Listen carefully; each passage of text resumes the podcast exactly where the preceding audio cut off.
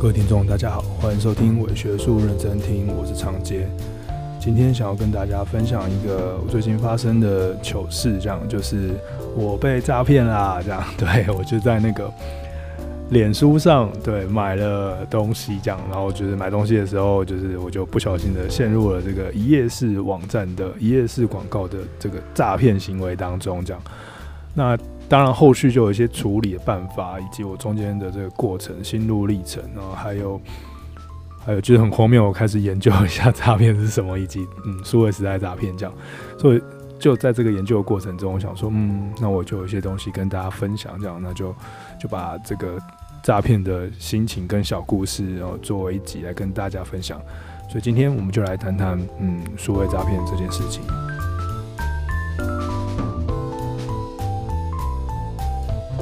蛮蛮荒谬的，就是当我发现我 是被诈骗的第一刻，其实我是去翻一本书，诶，呃，因为我最近在读一本书，叫是那个祖伯夫的呃《监控资本主义时代》，呃，也许听众朋友可能有看过，这是两本厚厚的上下册的书，这样，然后他，的那个 slogan 就这也是一种诈骗吗？这也是一种一种一种宣称宣传，然后他的 slogan 就是。马克思主义呃，就是那个马克思《资本论》之后最重要的一个著作，这样的《资本论》著作的后续，这样数位时代的《资本论》就是监控资本主义时代。所以那时候我就兴很开心的就把它买回家了。那呃，并没有看完啦，我就是翻一些重要的章节，在谈监控啊，谈演算法等等。不过我遇到了这个网络诈欺的事情的时候，我最快。的时候，我就是拿起这本书，然后翻了一下他的序文。那序文里面其实有谈一个东西，我觉得很基本啊，很简单，但我觉得还蛮 touch 到这件事情。我那时候就想说，好，我要我我要用这件事情来来聊一个东西，来聊一集这样。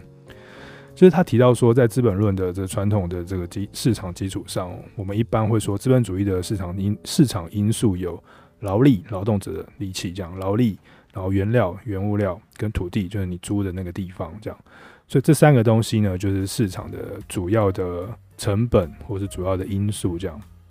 那不过，呃，在祖伯夫的这个呃两本上下册的巨巨作当中，其实他呃虽然没有很多部分都在谈商品啦，但是你可以从他某一些蛛丝马迹中看到他谈呃这呃数位时代中的商品跟消费。其实是一个以数据库、以物流业、物流的这个全球物流，还有感官美学、生活风格所集结而成，取代了传统真实商品作为经济的那一种驱动力的那个因素，这样子。呃，就是说，我们的整个市场，资本主义的市场，在技术化之后，我们很。很被媒介化，对，我最最近非常常使用这个字，但这个字实在是太概念了，所以它就很容易就可以拿来做各种套在各种不同的操作上。那不过它就是一个一个媒介化这样子，就是购物消费行为，我们的购物的方式，然后我们对于商品的想象跟看法，然后我们本身参与商品购买这件事情，都在社群媒体也好，或者是网站也好被。数据化了，然后变成数据资料的一部分，然后参与到了全球物流当中，然后并且这些很多很多林林总总的商品，或者是这些宣传，用一种更感官式的、更浮夸的、更更具有生活风格、跟个人主义化代表性的那种感官美学取代，更复杂、更多元了，然后占领了我们的选择当中。那我们自己觉得自己好像选择到自己想要的东西，但是其实我们都是被选择的那个部分，这样。那我就觉得啊，这个感觉还蛮蛮有道理的。那那时候我就看到你那个祖伯夫，他就写了一句话，他就说：“我们已经不是消费者，啊，我们仅仅是被监控的对象。”以前我们谈到消费者，可能还觉得说，哦好像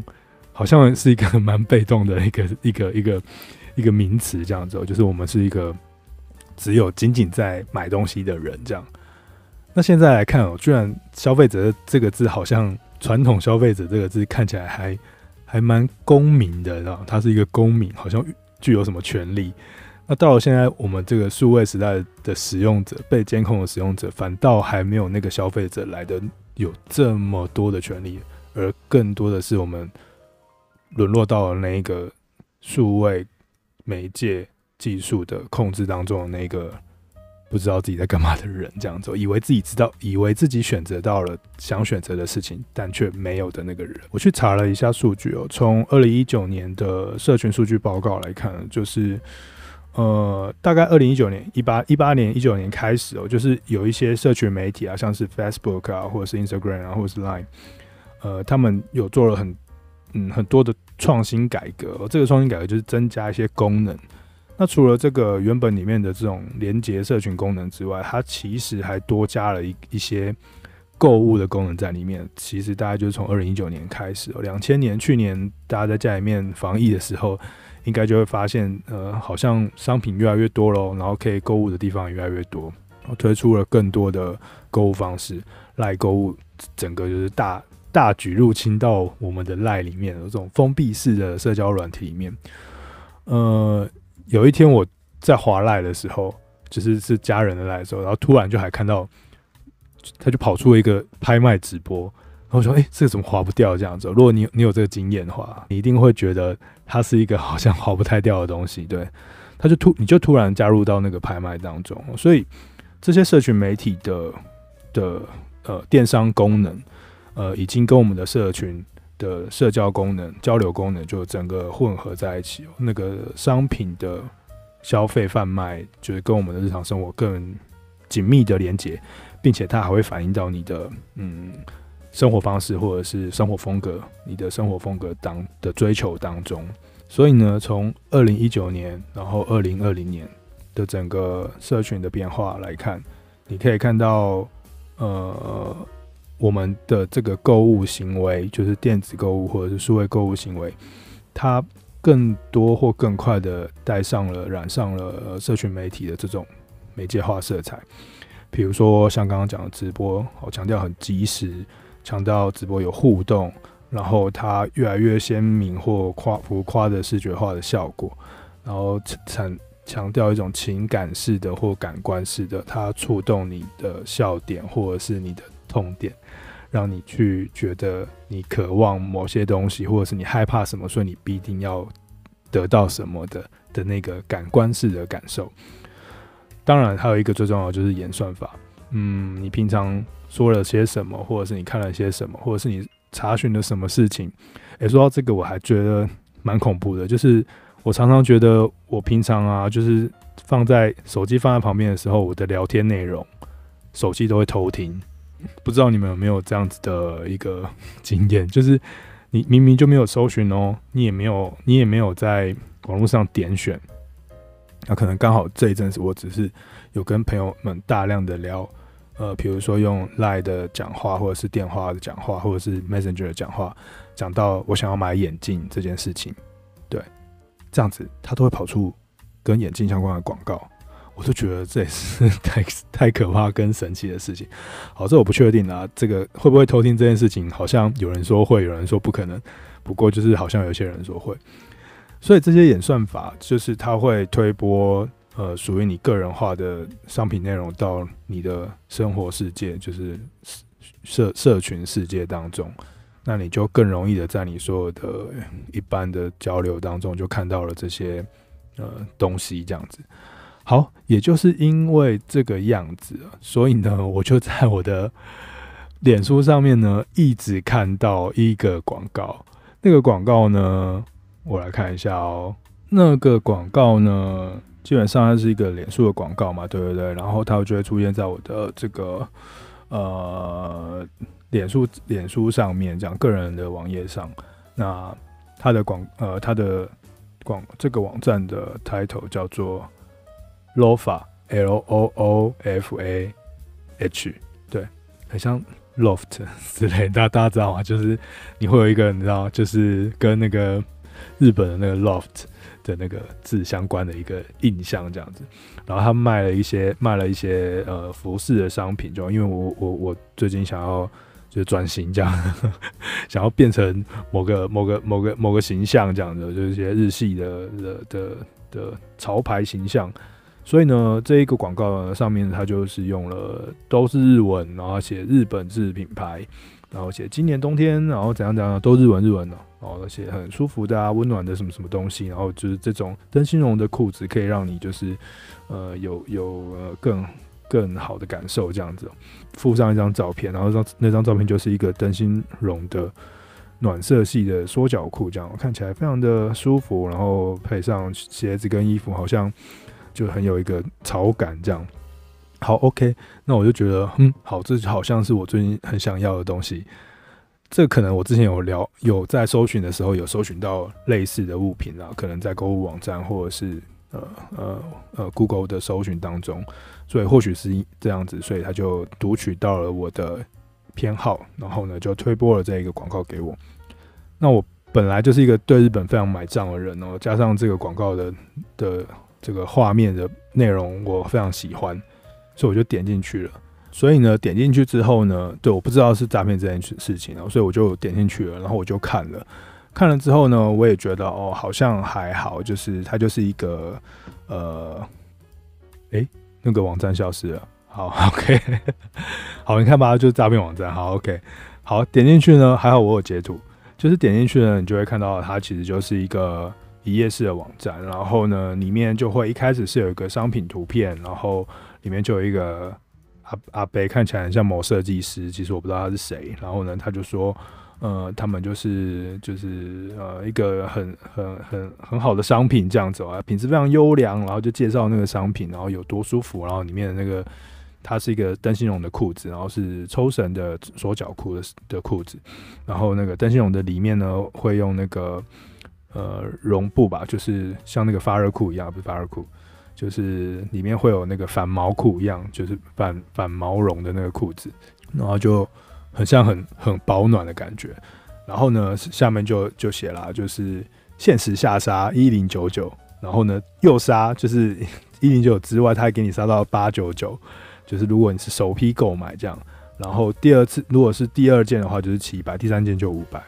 然后这时候我想说，我心里面只有想说，哦，很便宜，但我并没有想到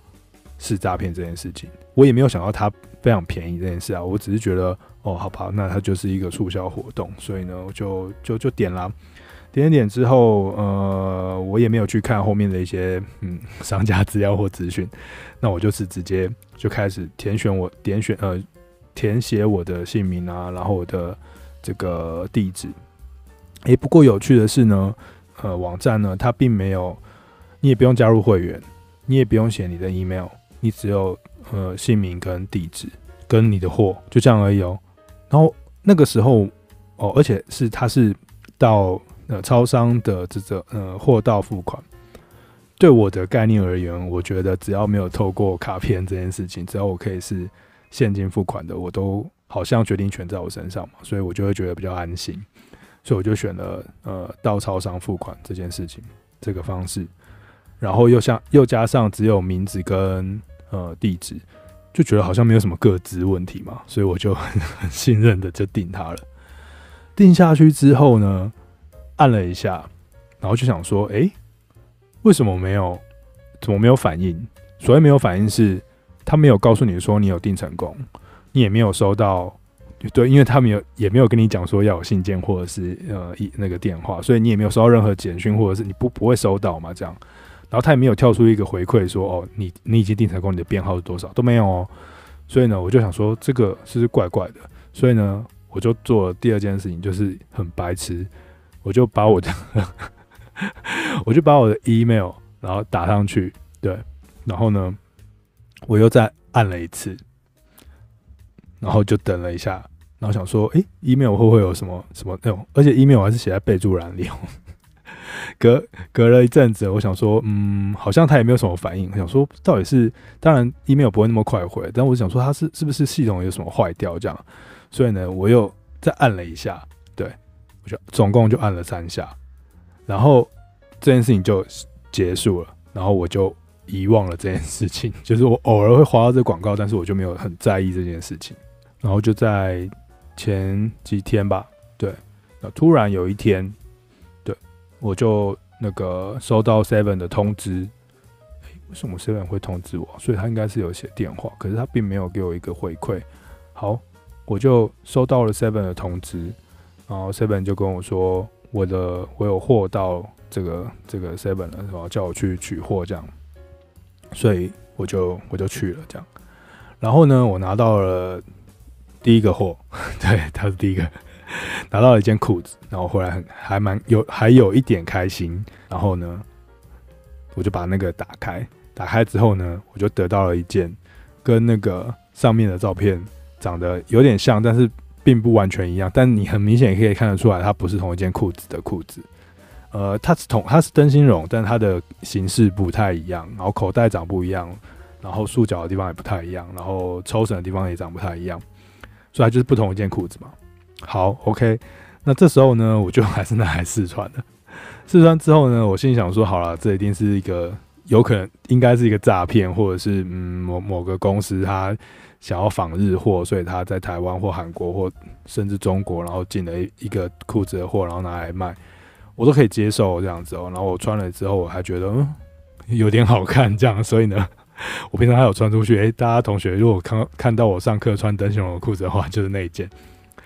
对，就是那一件。然后呢，我我这件事情就结束了，因为我我接受了嘛，就八九九，我觉得算了，就 OK 这样。我相信很多人在夜市网站上面买东西的人，都是因为觉得就算来烂东西就没关系，反正就算了，就当睡衣就好。那我那时候心想说八九九就算了，就当睡裤也好。那不过它还蛮舒服的，那我就。没有觉得怎么样，结果呢？隔了几天，来了第二件裤子。我不是按了三次吗？对，然后第二 隔了几天之后，就来了第二件裤子。然后那时候我心里想说：完蛋了，不会是第二按了第二次，所以来了第二件吧？所以我就刻意的没有去取货。然后呢，想说这件事就这个东西就让它隔一阵子再说，这样就果真隔了一阵子，它就。那个货就被退走了，退走之后就就好像也没有什么下文这样，但又隔了一阵子，也也没有隔多久了，就很快的他又寄又寄了一条裤子来，然后这个时候我心里想，心里面我想的是，好吧，算了啦，反正我都那个就是第一件裤子我也觉得可以接受，所以假如因为因为我后面几件暗的裤子的时候，我有我把颜色改换换掉这样。想说：“那如果又是同一件，然后来了是别的颜色，那我也我也可以接受这样，所以我就去就去超商 取货，然后然后我取货的时候，我才发现它两件裤子的价钱是不一样，就第一件裤子是八九九，然后后面来的那一件是一千零九十元，然后我就觉得，看我超白痴的啊！他一开始不是说买第一件是呃买第二件的话，第二件七百块嘛，然后我我还无聊按了两下，然后第二件变贵。”对，就是智障。然后，所以呢，所以我就是取了第二件的裤子。我回家一打开之后，勃然大怒，非常惊恐，这样子。就是他打开了，拿出来的是一件，就这一次真的是跟就是 广告里面还有跟上一件裤子是完全质感、质料，只有灯灯芯绒这件事情是一样的，其他的其他事情就是抽绳的部分也完全长不一样，然后缩脚的部分长度也不一样。然后呃，反正就是另外一件裤子，然后它的里面的那个内里可能没有把那个繁毛做上去吧，就是一个很粗的纸料的塑胶面，这样很莫名其妙，感觉是一个没有完成的裤子这样。然后在那个那一个货的的上面还贴了两张的送货单，然后第一张送货单是我上一次的送货单，然后第二张就是这一次，所以他是把同一件裤子，然后被退回去之后，他又把那件裤子再再送过来这样。真的是太惊恐了，然后想说，哇塞，怎么办？那我我想要，我想要想要去进行就是退货这件事情。这时候我才想到说，我没办法退货啊，因为我不知道对方是谁。然后那个时候没有留任何的订单记录，然后我回去找那个网页，我也找不到了。那个时候留下来记录，是因为后来我有看到那个网站，所以我把它拿来就是截图这样子，以做以视为证据。然后这时候我就想说，好吧，那怎么办？那我可能是遇到一个很烂的商家或者诈骗集团，那我想要退货，但我不知道怎么退。然后这时候呢，大家就说，我就上上网查，然后大家说哦退，然后就直接退，退给那个物流业者这样。那我那时候就很天真，我想说哦，那这样还好嘛，反正我只要在物流业者那边把它退出去之后，那就会依照退货的流程，然后就是退款给我这样。然后呢，我就去查查询的，在填那些退货单的时候，我就想要说查询一下这物流业者大概在什么地方，然后要怎么进行这样。然后那个物流业者看起来也很正常，他有他的网站啊，然后他还有一个 LINE 的机器人，就是可以给你询问客服这样。结果没想到我在查资料的时候，就突然就查了这个长差运通，然后呢，下面就是一堆那个诈骗的贴文，就是就说有好几家的这种物流的物流业者，其实他们算是一种。呃，协助诈骗的公司，嗯，所谓的协助就是他不积极处理，或者是他把重复的，因为他不想要处理这件事情嘛，因为有很多货他可能是从中国的来的，然后他也没办没办法寄回去或处理，所以呢，他就是一直那些那些货就是那个那个物流业者他们就不会不会去处理那些货，他们可能就会用各种拖延方式让你逼你把消逼消费者把这个货吃掉，这样子，对。比方说你没办法处理啊，或者他们联络不到业主啊，等等的这样，所以这一家公司也是在那那一个黑名单当中，然后我就觉得超紧张的，但是我还是很乖的在 LINE 里面把退货单填完，然后去申请申请退货，然后在 iPhone 里面我还自己付了六十块，然后去退那个货款，呃，退那个我的裤子这样，然后东西也寄出去了，然后寄出去的时候我才发就有人回文，就说你不要把。那个裤子寄回去，你寄回去的话，那个你就没有证据了。我也不知道到底要不要寄回去。好了，反正我就总之都寄回去了。好，那目前的进度是我看到了，就是我的裤子呢 已经回到了物流中心，就是回到那个那个那个运通的那个货物流物流业者那边。然后呢，在这个退款的程序上面，它停在已收到退货的这个这一格里面。然后下一格才是，就是会确定退货，然后再再来就是退款这样。我现在非常的紧张，就想说，好了，也没有很紧张，只是觉得，嗯，这真的是一个还蛮有趣的经历哦。就是我我自己，因为我自己以前也有在就是网络上买过很多次东西，那一般都是一些台湾店家这样，尽管他们的货有可能是淘宝货。但有时候你还会不小心买到好的淘宝货这样子，虽然说经过他们的挑选了这样子，但我从来没有碰过，就是直接是这样子。后来我才很白痴的去去去查，就是这个过程当中，我就是哦，才发现说原来就是这种一页式的广告广告扎旗是一个非常常见的，近几年非常常见的兴盛的这种广告诈骗行为这样。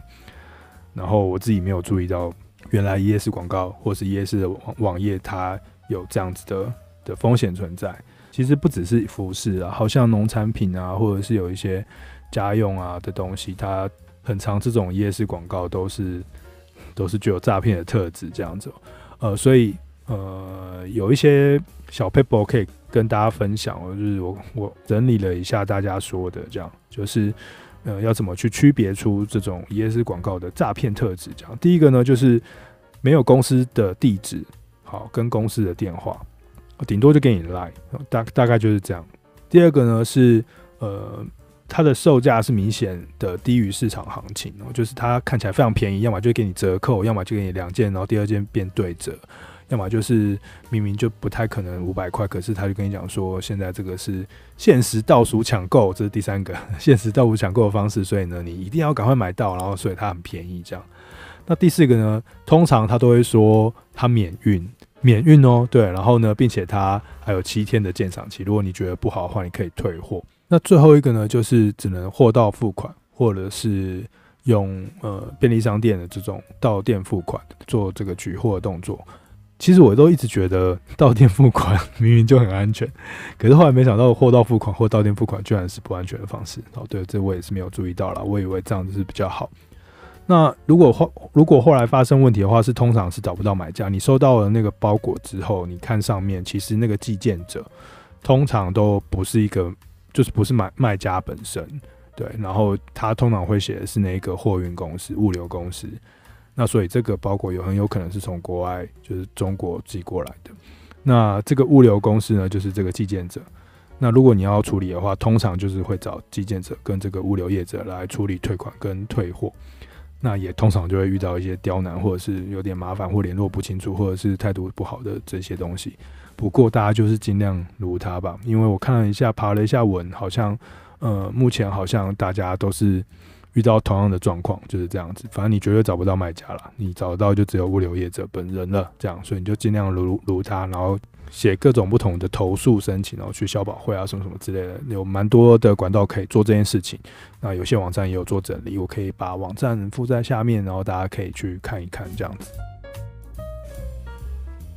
这个经验当中，呃，有几件事情可能可以稍微的聊一下啊。前两个可能是跟这个诈骗事件本身有关系的，一个是呃，一页式网站到底是不是就是诈骗网站？其实。一页式网站并不一定是诈骗网站啦，就是但因为它比较便利使用，然后很好架设，所以呢，有非常多的不肖业者就用这个东西来当做快速建立网站、快速洗版、快速呃散播的一个一个一个工具。这样，我自己很多的官方网站，就是我的单位官官方网站也都是用一页式网站，所以基本上我并不觉得一页式网站就不不对这样子，对对对。它其实是因为它的优点，所以造成它现在被大家疑虑的缺点。呃，它的优点就是架设速度很快嘛，你今天就加站，你马上就可以使用了，所以你东西丢丢丢丢，它就变成是一个呃很好的网站。然后第二个是它下下单速度很快，因为它只有一页而已。如果你今天要卖蛋糕，你今天要卖什么东西，那你用一页式网站。我某个程度上，其实我觉得它是一个非常迅速的方式，而且它嗯导购速度效能很高，因为你就是会快速看过几张照片之后，你就会马上进入到呃购物的页面，购物的选单当中，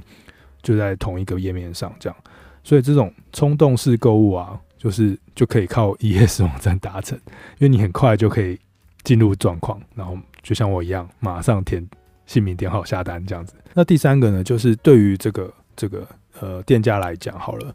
就其实它其实它的风险其实很蛮低的，因为它网站界面很简单，然后里面没有什么太多的资料，然后所以其实它对于网店家来讲，它的资安风险是零，对，很少很小。但如果它是诈骗公司的话，那相对而言，就是它的意思就是你很难去搜寻到它，或者是你搜寻到它的时候已经没有意义了，就是这样。所以就是它的优点，就是它的缺点；它的缺点就是它的优点。这是嗯蛮有趣的。所以呢，呃，夜市网站为什么会被这么多的使用？也就是因为这些便利性，因为它冲动购物，因为它资安风险很低的这些缘故，所以它被拿来运用到这种诈骗的行为当中。那第二个呢，就是我想到的就是。呃，之后啊，如果大家要在网络上买东西，无论你看到的是那种什么小农产品啊，或者是你看到的是什么美妆啊，或者是什么什么什么神器啊，或是衣服啊、服饰啊，这这一类的东西，呃，我觉得就是下单前啊，就不要太冲动。虽然它是一页式网站，就大家可以先去网络搜寻一下，呃，这些店家的风评，呃，或者是你看那个脸书的广告或 IG 的广告的时候，哦，对了，还有一点。为什么我会下单呢？是因为它有被投放在 I I G 里面。那 I G 对我这个老人家来讲是一个比较新的东西，所以我就觉得，诶，嗯，好像 I G 有投放，那感觉好像就是比较 OK 的 OK 的感觉，所以我才我才上当这样。好了，不管，就是要去看仔细的看一下呃他们的内容，除了一页式网站这件事情的内容本身之外，你还可以去呃。看一下脸书或者是 IG 下下面的留言，或者是他的这个按赞或按怒这件事情。那通常你会看到一个情况，就是有有留言，并且有回留言，并且有好的对话的那个，就是一个一般正常店家。嗯，也也有可能是骗人的啦，就是有可能他自己找人去留。对，但是呢，如果是他自己找人去留，或者是下面完全没有留言，可是他的上面的留言数有数字。这个意思呢，代表说他把不好的留言把它取消掉，按隐藏、删掉，所以你看不到那个那些留言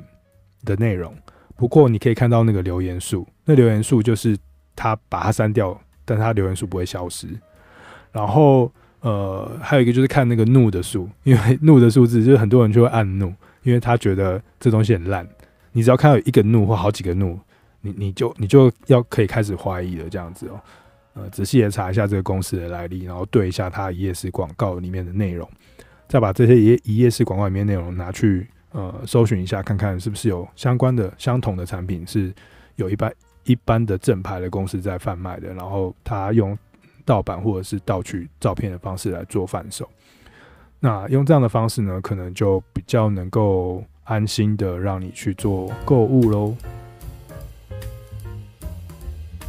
那在这一次的诈骗的事件当中，这样子，然后我就思考了一下我的人生跟诈骗这件事情，这样，然后呃，我就查查看到有有没有跟诈骗相关的资料，这样，我就发现哦，那个台大社会学系的孙中信老师，他之前开了一个很红的课，叫做《爱情社会学》，这样，呃，也也有出了书嘛，那是一个我还蛮佩服的老师，他把社会学念得非常的精通，然后可以去。解剖很多理论或者是翻译的问题，然后或者是从很多特殊的视角去看社会学里面的一些议题。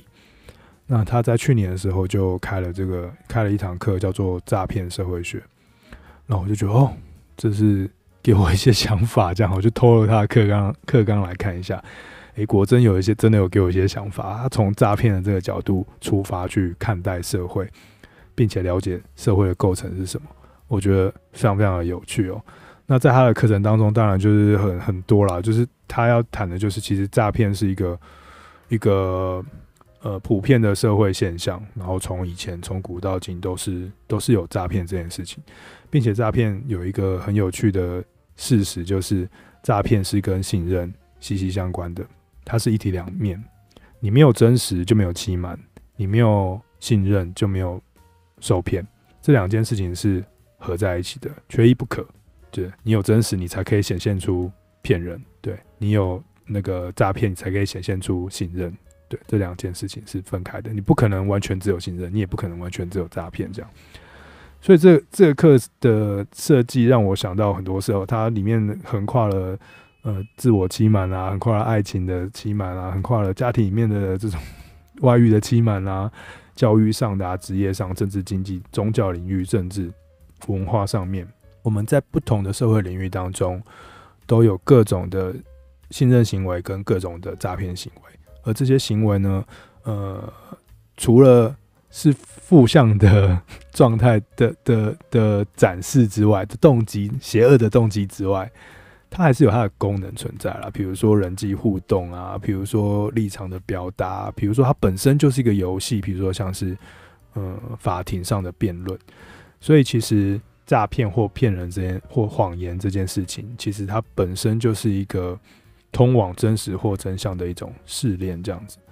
呃，我想到了一个，这个孙中信老师可能在上课的时候提到，但他的课纲里面没有提。就想到一个社会学家叫做西梅尔，西西梅尔，相信有读社会学的朋友们应该一定会知道这个呃社会学的大师这样子。那他他在他的社会学以及在他的这个货币哲学当中，他有一本很重要的著作叫《货币哲学》，它里面就就就讲了一件事情，就是讲信任。Simmel 认为哦，就是社会的开始，所谓的社会这件事情，就是始于互动，人跟人之间的互动才会产生社会，而基本的互动形式就是交换，就是我跟你交换东西，更精确的。更在意的、更重视的交换，就是货币上的交换，因为它是一种抽象价值的交换，就是我们两个都肯定这个东西的价值，然后我们在这个价值的基础上做交换，这样子。那这个交换呢，就绝对无法在不信任的情况下进行，因为两个这两个价值是象征性的，而不是抽象。象征性的是因为我们两个都肯认了这个货币的价值，所以我们在肯认的这个象征性价值下。我们做了这个交换的信任的行为，这样，所以我们就建构了起我们的整个社会互动的循环这样基础。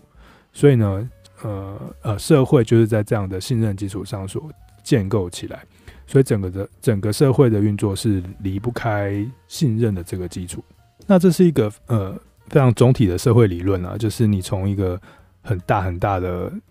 呃，综综合的概念去看社会的运作，这样。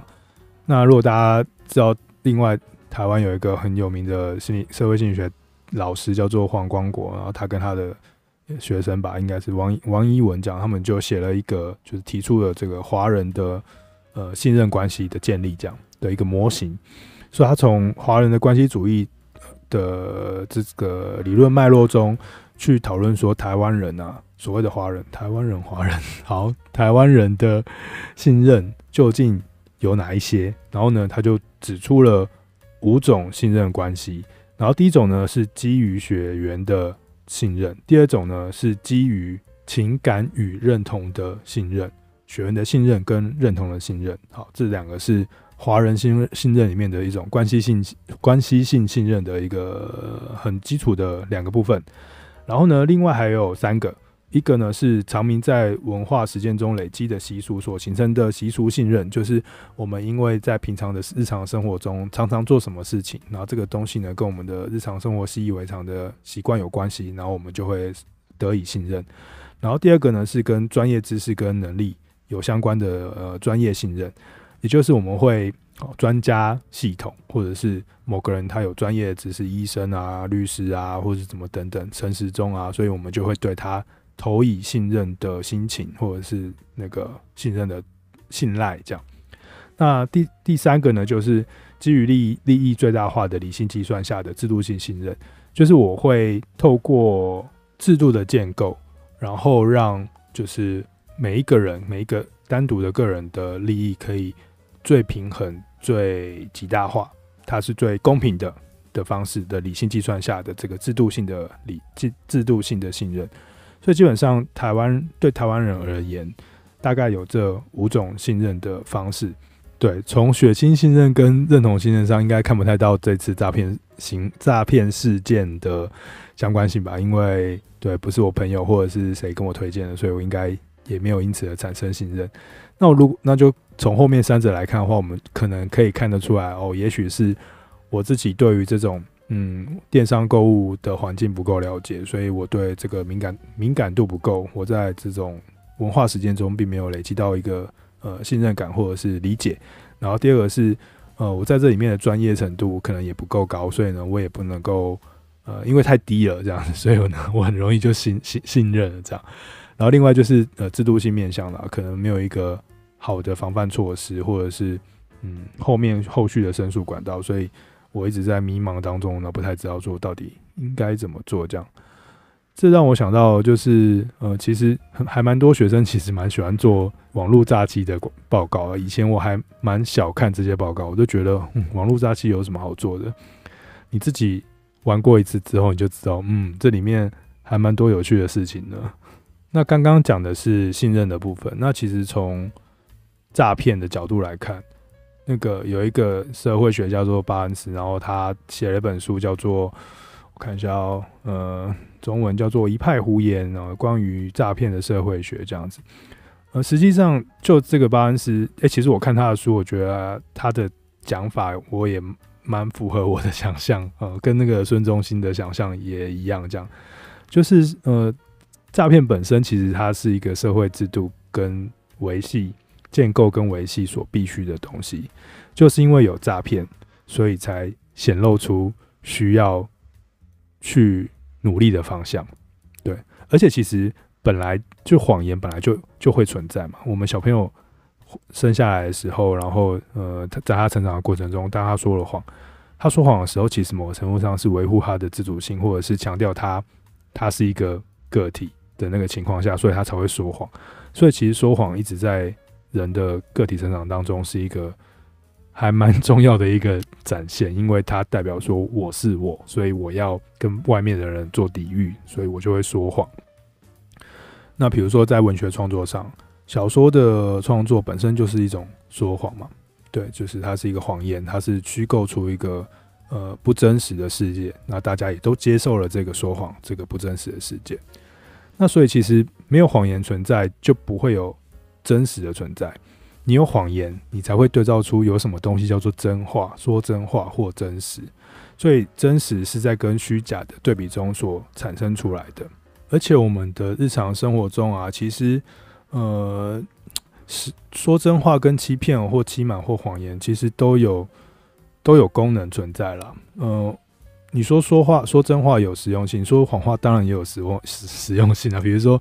自我感觉良好有没有，或者是那个善意的谎言，对不对？就是它都是一种有助于自己，或者是有助于人际关系的一种策略，这样子。所以你说诈骗或欺骗或谎言，它一定是一个负向的嘛？就是不一定哦。它在很多的人类行为当中，它其实是有可能有功能，或者是它有可能是正向的。那所以，如果你要去谈论一个谎言或诈骗的话，你就可能要用言者的说话的人的动机去评断他在道德上面的好恶。当然了，你我盗取金钱或者是骗取，那这就是一个问题。这样，可是如果我是为了让这个局势变好，或者是让一个人不要难过，它就变成是一个好事。这样，所以就巴恩斯的这个角度来看的诠释角度，诠释诈骗的角度来看，呃，诈骗的动机就变成是非常的。多元跟复杂，它就不是让我们呃，不是我们刚刚前面大半节我很痛苦的那种邪恶的角度。巴恩斯就觉得说，譬如在政治的领域当中，就说谎就是很正常嘛，对不对？你说谎你也不不一定会被会被谴谴责啊，比如说川普啊，或者是比如说呃高雄的某那个对啊，然后。对，他也没有被谴，他也没有怎样被谴责嘛，他只是顶多就是被罢免而已。然后或者是在一些某一些模糊的领域，其实就是人们其实是想又想听到实话，但是他可能也还蛮想听到谎话，比如说法庭啊，比如说呃，在这种官僚体系当中啊，比如说商业广告里面哦，商业广告很重要。比如说我们在看我们我们在看那个美妆产品的时候。你你你确定你你抹 你抹那三百块的的保湿乳乳液跟那个抹那个海洋拉娜一万块的保湿乳液，你觉得中间有差异吗？那或许在某一某些科科学验验证下，它的差异只有一点点。那可是它就宣称功效可以让你永驻青春嘛？那这个永驻青春是一种谎话吗？那对它有。它有可能是谎话嘛，但是我们却愿意相信这一个东西的象征性的谎话，因为我们期待我们买了它、使用它之后，我们就会获得效果。这样，所以在某一些地方，我们可能又很期待要听到谎话。那又有一些地方呢，我们是完全不能够说谎的。比如说像自然科学领域，这一次这一年的新冠肺炎里面就有非常非常多例子嘛，就嗯不太能够，不是不太能够，我们不能够。随便乱传，就是跟这个新冠肺炎相关的医疗资讯，或者是呃医疗行为的讯息啊，有很多假的资讯，也不能够乱传这样子，所以它是一个很严谨的不能够说谎的一个领域。然后或者是一些知识领域也不太能够说谎，比如说之前啊，那不是说谎了，老高他讲尼采，虽然那不算说谎了，但是说错这样好不好？说错或是诠释错误这样子，也不太能够被容忍，所以。诈骗这件事情，它本身的动机也是很复杂。然后，嗯，它的光谱从可以听到完全不能接受，就是中间有很大的一个，嗯的的领的一个范畴，可以让你切分这样子。好啦，那总体而言，从社会学的角度来看，巴恩斯认为哦，诚实跟信任。虽然呢，算是人际关系，就是或是社会运作，就像那 C-mail 说的，社会运作的这种基本的构成要素。但是巴恩斯认为说，现在现代社会的这些文明的制度，其实有时候正恰恰是在这些信任的缺失下，反而被促成了。就是为什么会有制度的形成？为什么社会会社会会进步？或为为什么社会会做微调或调整？就是因为这些信任。缺失嘛，信任被破坏。我们人是活在这个社会信任当中，那我们都会说谎，我们会汲汲营营的在新的环境中找出一些漏洞，然后想要干嘛干嘛干嘛自立啊，或什么的破坏啊。但也是因为这些谎言的诈骗的存在的凸显，我们才有办法去修补或修复这个呃社会运作的整个过程，才能够建立一些制度起来。所以巴恩斯他就。就讲了，他就说，比如说像嗯一些法律的制度啊，和签那个合约啊什么等等的，他都是因为我们我们不够信任，所以我们必须要有一个东西来做做协定，对。所以呢，我觉得巴恩斯他对于诈骗的这种暧昧性、这种祸福相伴的的的观点，我还蛮欣赏的。我觉得他把诈骗，呃，提升到了另外一个，升华到了一个阶段，这样子。那 对照我自己这一次的这种网络受骗的这个事件，这样我，我自己就可以想到说，嗯，果真，呃，我们常常在讲，就是技术很快，然后我们的社会制度或者社会，嗯，人们的文化习惯快不过技术，那这这可能正恰恰就是我们快不过技术的地方。呃，我们很快的在自己的社群媒体或者是数位的这种环境当中，我们很容易迷失在这里面。那没有一个好的制度托付托付我们的呃在里面的这些购物行为或者是消费行为的话，那我们可能就会受伤。那这个时候就会促使有相关的机机制出现来去保护消费者们。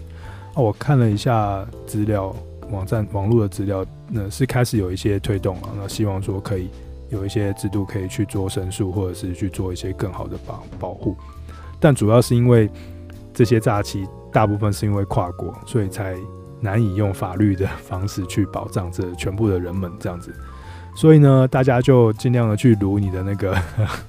物流业者吧。我看每个人的方法就是去跟物流业者周旋这样，然后周旋到最后，他就有可能会退钱给你。那我也希望我的钱，嗯，最后会退给我这样。好，今天呢，就是透过我自己最近昨天对发生的这个诈欺事件，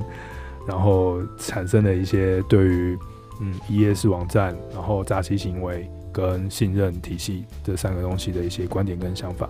那如果我的钱被退回来了，我再跟大家说。好，OK。那今天的伪学术认真听就到这边喽，那我们下次再见，拜拜。